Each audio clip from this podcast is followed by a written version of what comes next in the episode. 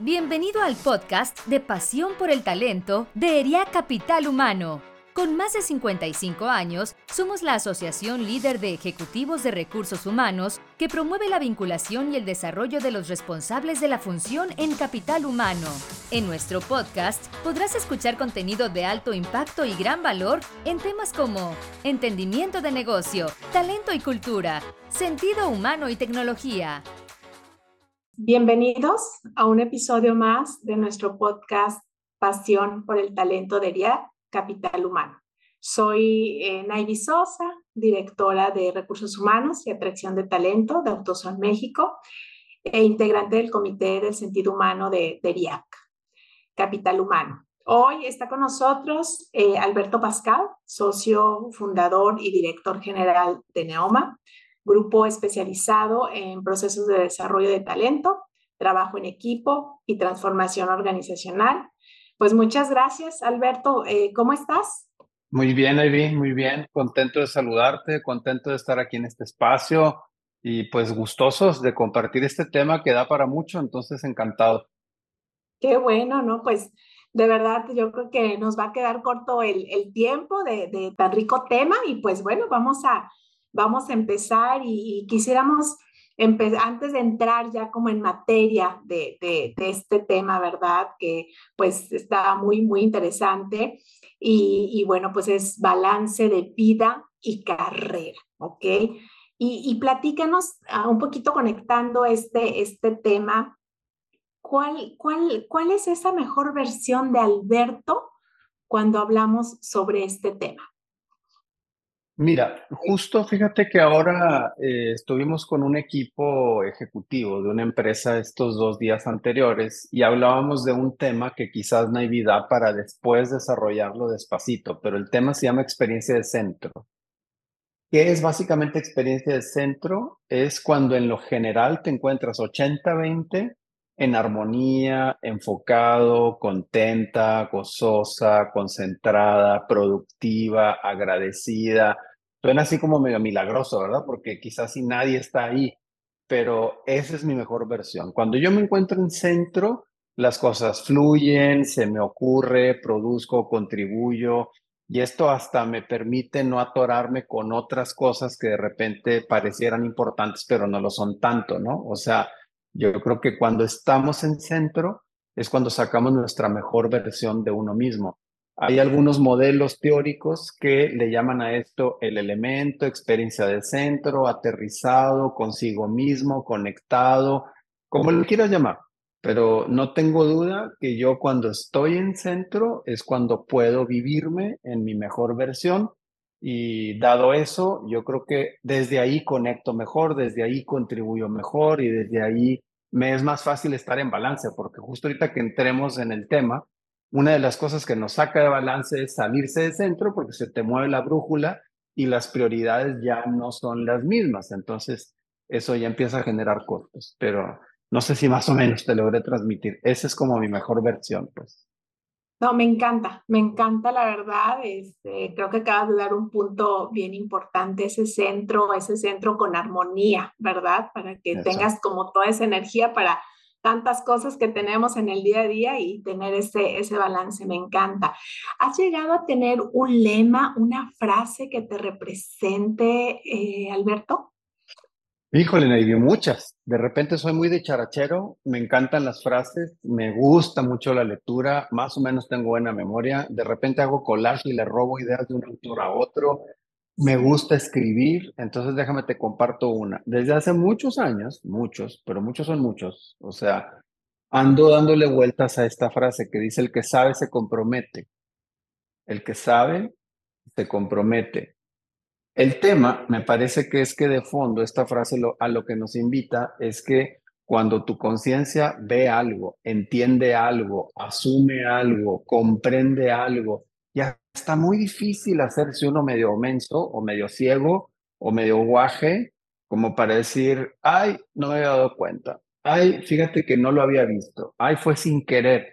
Yo creo que el tema de escuchar podcasts como este, leer, tener experiencias formativas, ya no dejan tu conciencia igual.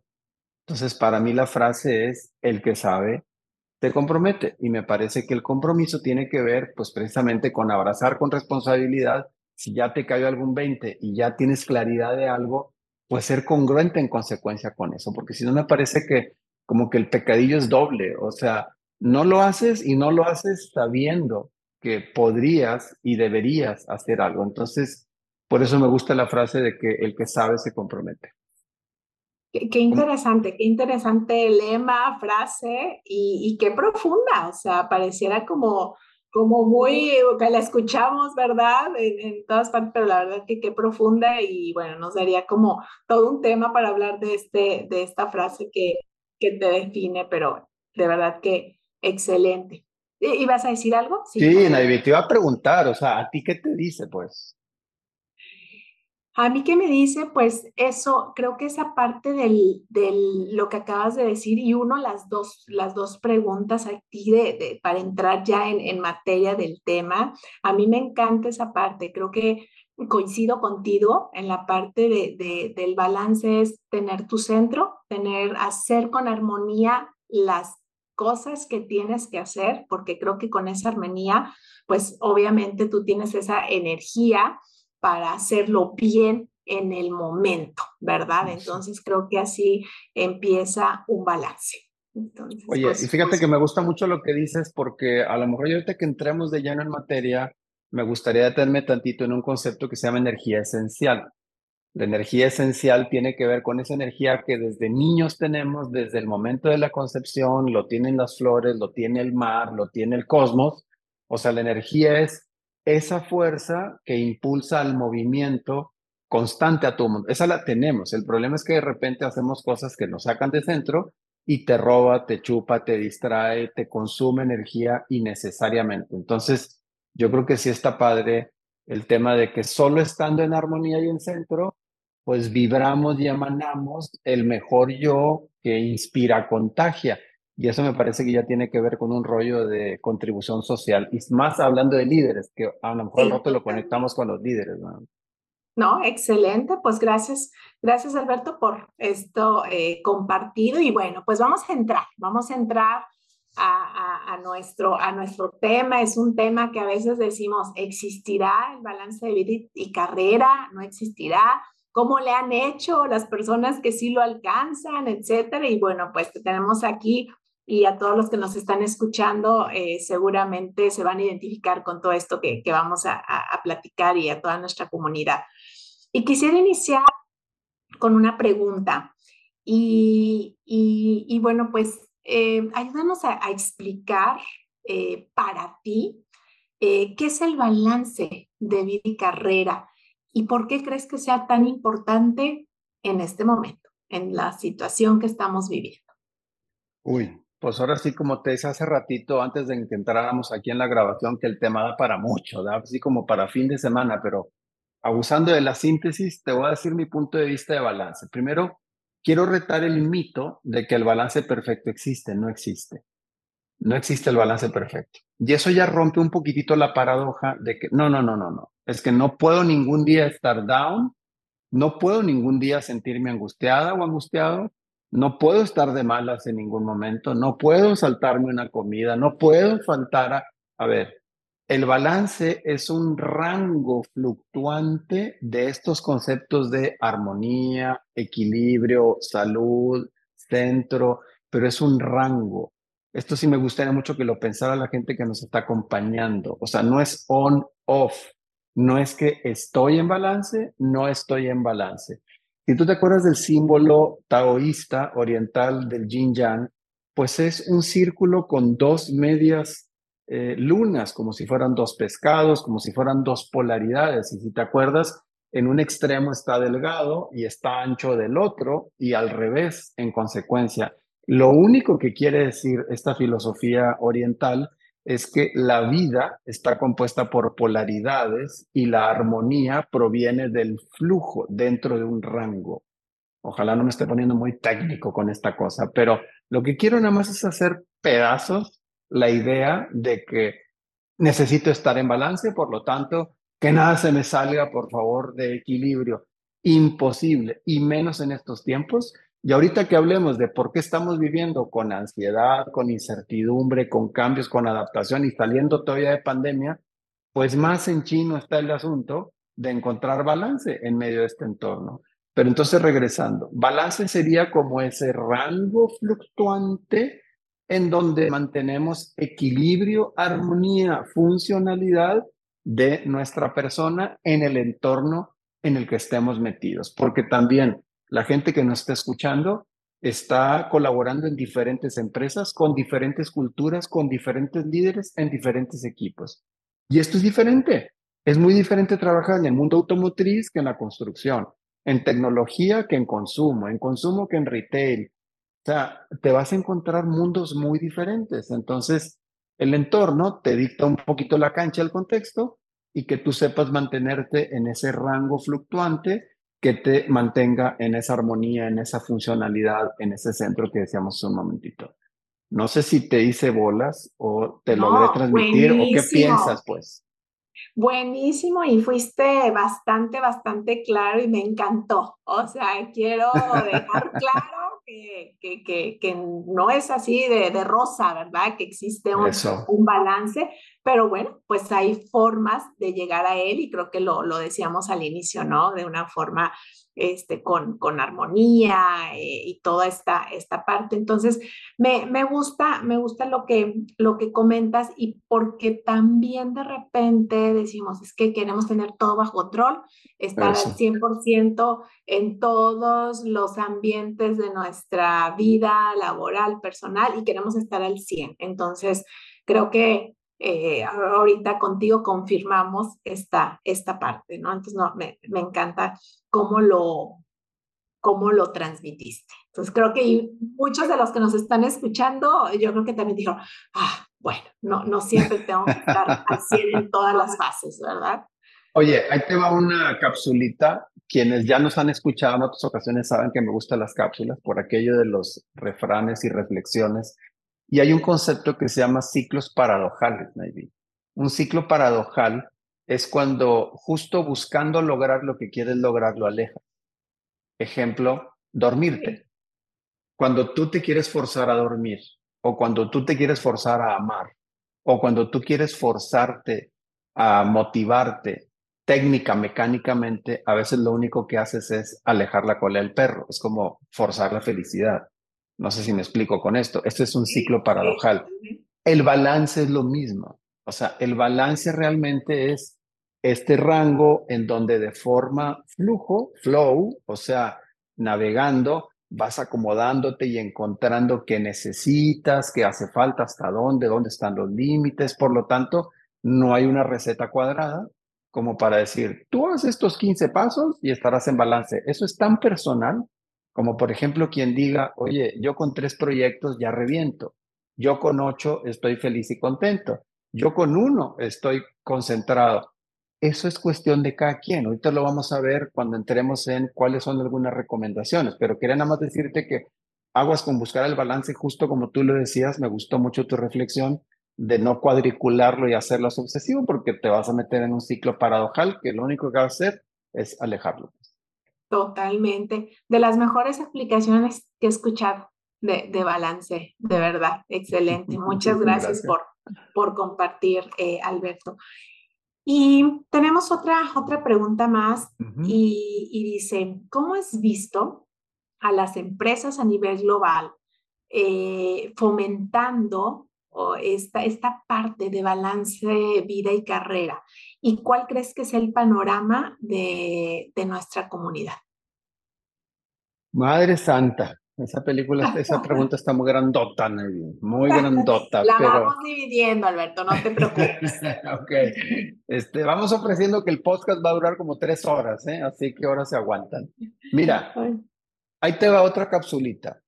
Desde el punto de vista de desarrollo humano, los teóricos, algunos teóricos, han propuesto lo que se llama el espiral de la conciencia. Ahorita conecto, ¿eh? no te me vayas a desesperar. El espiral de la el espiral de la conciencia nos dice que la evolución enfrenta extremos en la polaridad.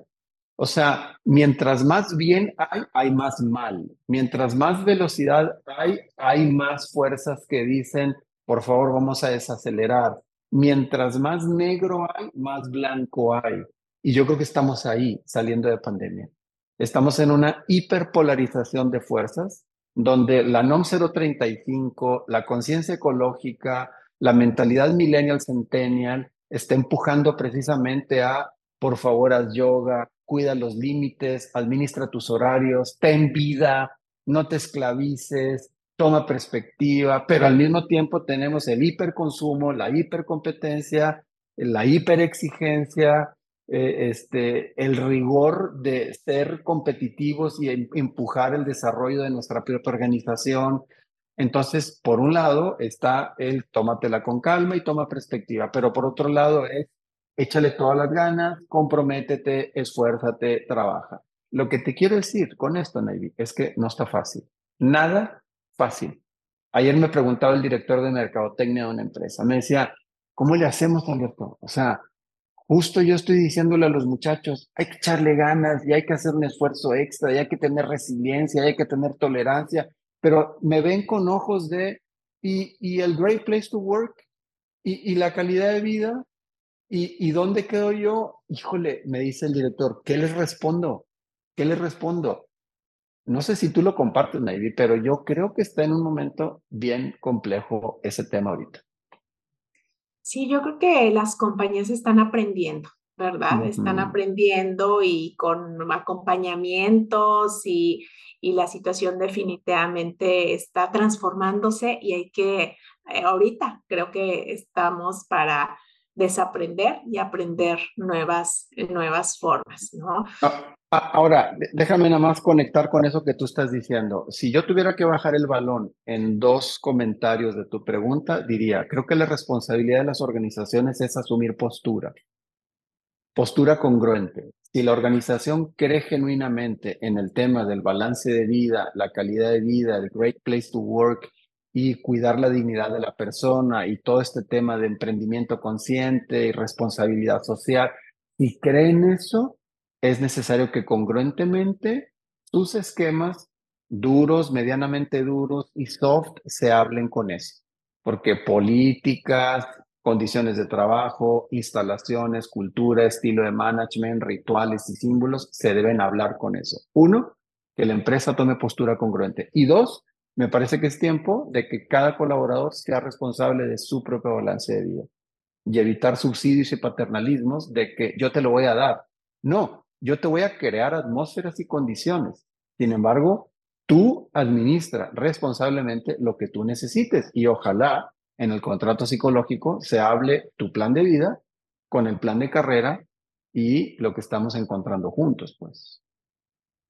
Me, encanta cómo lo, cómo lo bajas, cómo lo, lo defines, porque las las empresas ahorita o están en, quieren una respuesta, los colaboradores, ¿verdad? Porque por un lado los resultados, pero por el otro lado también todo este tema de, eh, de, de, mi, de mi vida personal, porque quiero hacer ejercicio, porque quiero tomar algunas clases, eh, y entonces, este, porque quiero mi momento de, de, tranquilizarme y demás. Entonces, no, no está fácil, pero como dices, y me encantó y puntualizo de que cada persona pues realmente es el responsable, pero pues bueno, debe de crearse un ambiente y ahí me gusta, ¿no? Esta parte de los, y conecto con esto siguiente que te voy a decir, la parte de, del management, la parte de, de, líder, o sea, de cómo poder crear estos, estos ambientes, cómo o cuáles crees que sean esas competencias de esos líderes para que puedan crear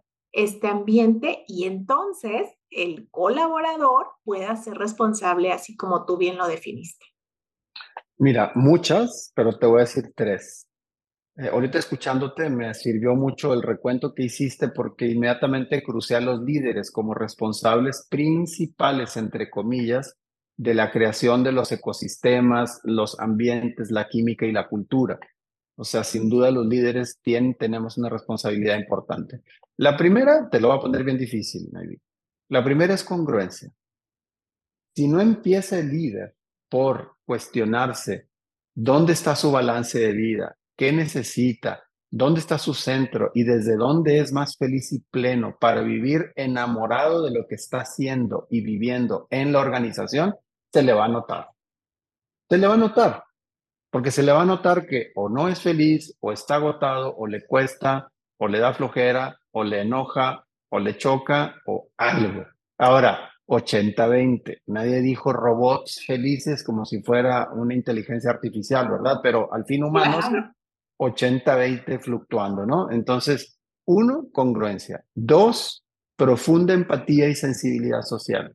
Deben existir rituales, espacios, foros y momentos para que el líder lea en dónde anda la gente, en dónde está el ambiente, cómo está la energía, dónde están los comentarios y las conversaciones. Si estás lejano, sordo, ciego, distante y desconectado, nunca te vas a dar cuenta de en dónde está la realidad concreta de nuestros colaboradores. Y eso a veces es trágico, Navy. Es trágico porque el líder asume, piensa y a distancia decide, gestiona e intenta cosas, pero no se detuvo en darse cuenta que perdió a la mamá, que está a punto luz la hermana, de que está en el hospital fulano sultano, que se acaba de casar, que es feliz porque X cosa pasó. Si estás distante, difícilmente vas a poder conectar y crear vínculos. Y si no creas vínculos, está en chino que tengas conversaciones de acompañamiento para facilitar reflexiones de balance de vida para que el colaborador defina qué quiere, qué necesita, etc. Entonces, la segunda es empatía y sensibilidad social.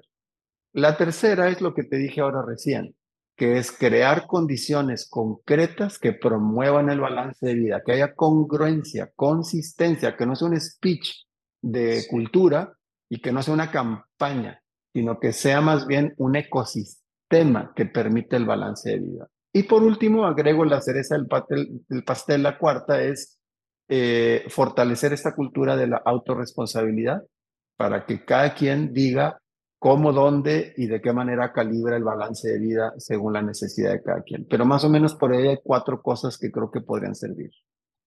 Cuatro muy buenas competencias que, que definitivamente seguro todos los que nos están escuchando las vas a dejar sonando, sonando ahí, pues resonando, porque Eh, creo que tenemos que ser responsables y, me encantaron todas las que compartiste. Y me, me quedo con esta que me dijiste, con esta empatía, con esta parte, creo que eh, esto te ayuda mucho a conectar, conectar con, con, con, con, la gente, con los equipos y partiendo de desde dónde está la persona, puedes continuar un, un, camino, ¿no? O, pedir resultados o, o, algo así. Entonces creo que conexión. Sí, fíjate que una capsulita rápida, otra capsulita, Carl Rogers, Carl Rogers, que fue el fundador del desarrollo humano en Estados Unidos, él dentro de su esquema terapéutico insistía mucho en tres cosas, la empatía, la aceptación incondicional eh, y este acompañamiento, ¿no? Este acompañamiento que podemos hacer de las otras personas, pues, eh, que tiene que ver con la congruencia. Entonces, no se puede ser empático si primero no eres congruente, porque solo acompañas al otro desde tu verdadera versión. Por eso quiero insistir en la primera que dije. Los líderes que anden gestionando balance de vida en los otros deben de ser buen ejemplo de eso. Totalmente. Y mira, conecto esta pregunta. Eh, ya has tocado varios puntos, Alberto, eh, y continuamos con este tema de, de los líderes. Eh, algunos, pero para enfatizar un poquito más de este papel de los líderes para moldear una cultura de trabajo em, eh, pues que, promueva justo esta vida de, de, balance y carrera. O sea, ¿cuál sería ese papel? Ya tocaste algunos puntos, pero ¿cómo crees? O sea, ya dijimos las competencias. Ahora, ¿cómo podemos promover esta cultura para que si suceda, con, lo, ya, lo, con todos los este, carismas y puntos que ya mencionaste, pero ¿cuál sería? Mira, esto quizás nos lleva, Navy, a hacer una curvita y hablar un poquito de cómo se forma cultura. Cultura se forma de mil maneras, pero te voy a decir tres muy particulares. Uno tiene que ver con comunicación. Si el líder no habla de esto, si el líder no abre espacios para conversar de esto, si el líder no abre espacios para escuchar y dialogar de esto, esto no existe porque no existe en la agenda. Si no existe en la agenda el tema, no existe como tal. Primer cosa, hay que hablar de ello, hay que generar comunicación en torno a eso porque eso hace cultura. Dos, el modelamiento. Ya no lo explico porque es el factor congruencia. Y tres, algo muy polémico, Nevi, que después si quieres nos echamos otro round tú y yo, pero es la administración de consecuencias.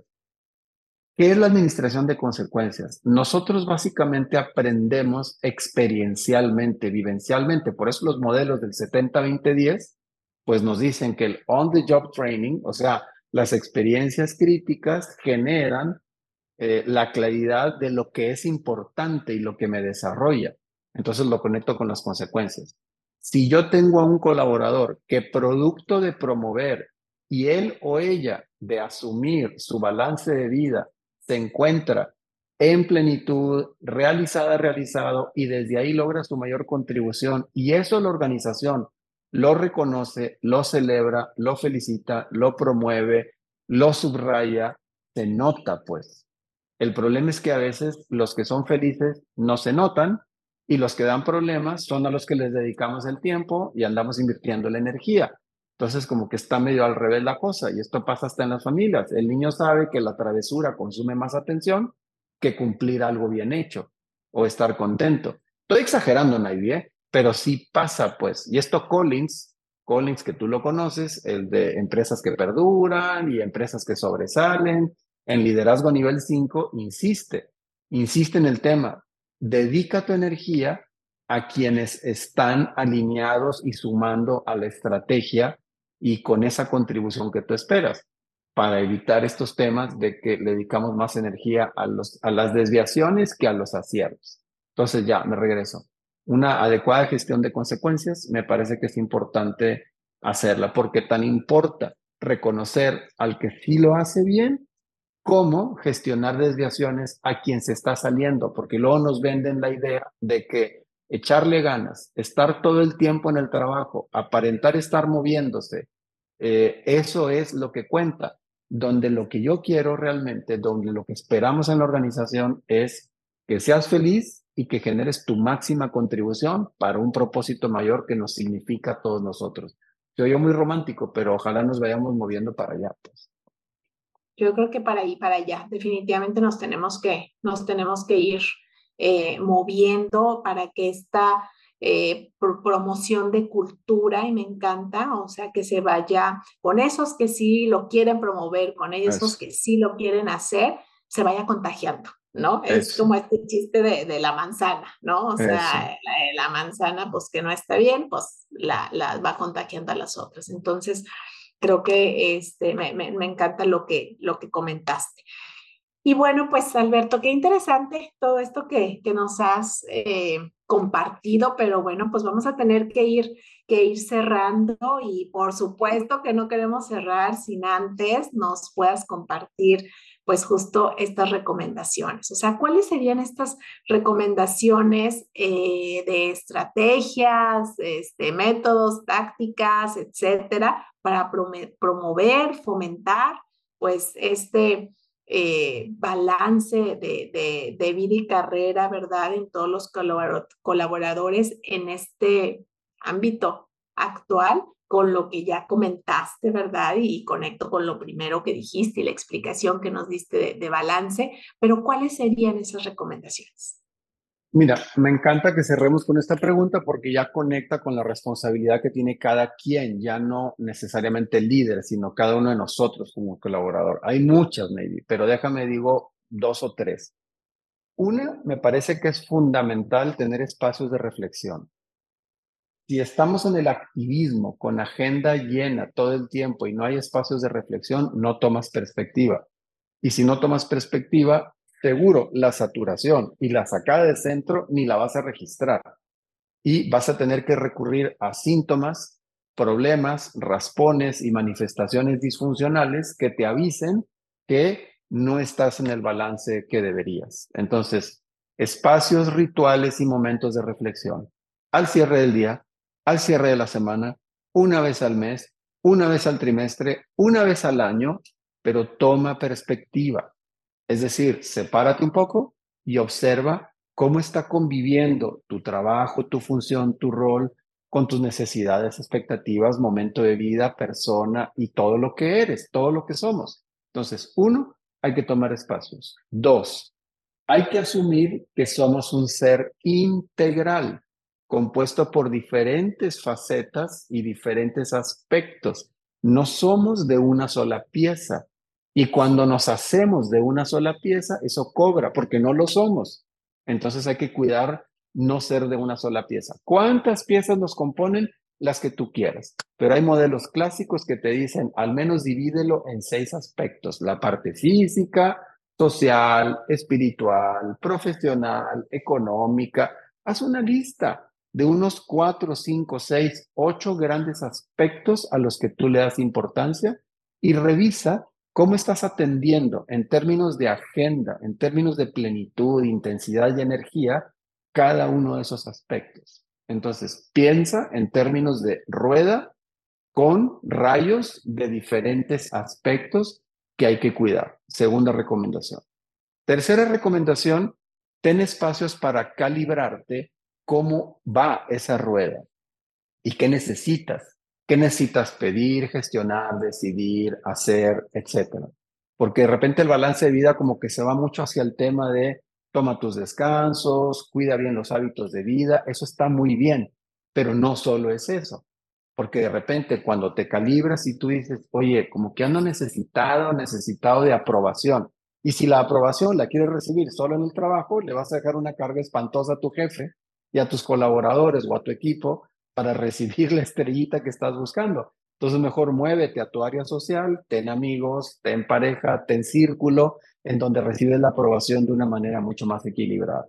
Entonces me parece que una tercera es esto, ten algo de eh, calibraciones periódicas y la última yo diría es procura revisar cómo está tu nivel de felicidad, de engagement, de compromiso, de pasión, de enamoramiento, de gusto, de paz, lo que tú decías, y ponle una escala subjetiva porque no evaluarnos también nos puede sacar de ese centro y es ser sintomático de que estamos fuera de balance entre mi vida y mi trabajo. Entonces vale la pena como evaluar particularmente cómo se encuentra mi nivel de realización, gusto, pasión. Nosotros decimos acá en Neoma de que estás en centro cuando hay una sana combinación de pasiones, talentos y prioridades. Cuando tú combinas pasiones, talentos y prioridades, olvídate vas a estar resonando de luz, resonando de luz. Pues. Entonces, bueno, había, habría como que 24 formas, ¿verdad? Pero quiero compartir estas cuatro por demand, al menos, y, dejar un poquito la tarea por ahí, pues. No, y cuatro muy, muy claras y, y, para poderlas hacer y hacernos consciente de estas, de estas cuatro, creo que eh, nos dejas eh, pues cuatro herramientas que las podemos eh, adoptar, de verdad, para nuestro día a día y seguramente vamos a tener resultados pues mucho mejores a todo, a todo esto. Ojalá. Te agradecemos, te agradecemos de verdad. Pues todas estas recomendaciones. Entonces, a todos los que nos están escuchando, estas cuatro, todas anótenlas, ¿verdad? Y, y cada quien quédese resonando estas reflexiones. Y bueno, pues, Alberto, de verdad, eh, pues Mm, con mucho de gran valor todo lo que nos has aportado, tus experiencias, las cápsulas, este, los aprendizajes, las recomendaciones para irnos con, con algo. Nos, nos dejaste mucha tarea, nos dejaste mucha tarea, de verdad. Te agradecemos. Eh, por todo pues lo que nos brindaste en estos, en estos minutos y seguramente, bueno, esto es, habría una parte dos porque tienes bastante información y nos encantaría que nos sigas compartiendo. Y bueno, pues también, eh, más allá que, que, agradecerte, también agradecerles a todos los que nos están escuchando, ¿verdad? Seguro. Eh, a toda nuestra audiencia. Eh, bueno, pues por ahí los esperamos en el siguiente episodio de Pasión por el Talento. Y pues muchísimas gracias, Alberto. Y bueno, pues nos estamos viendo pronto.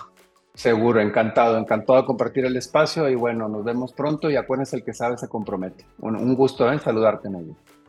Gracias, Alberto. Gracias por habernos escuchado. Te invitamos a seguir nuestro podcast en Spotify, Apple Podcast y Google Podcasts. También puedes seguirnos en nuestras redes sociales. Encuéntranos como ERIAC Capital Humano. Te esperamos en el siguiente episodio de Pasión por el Talento.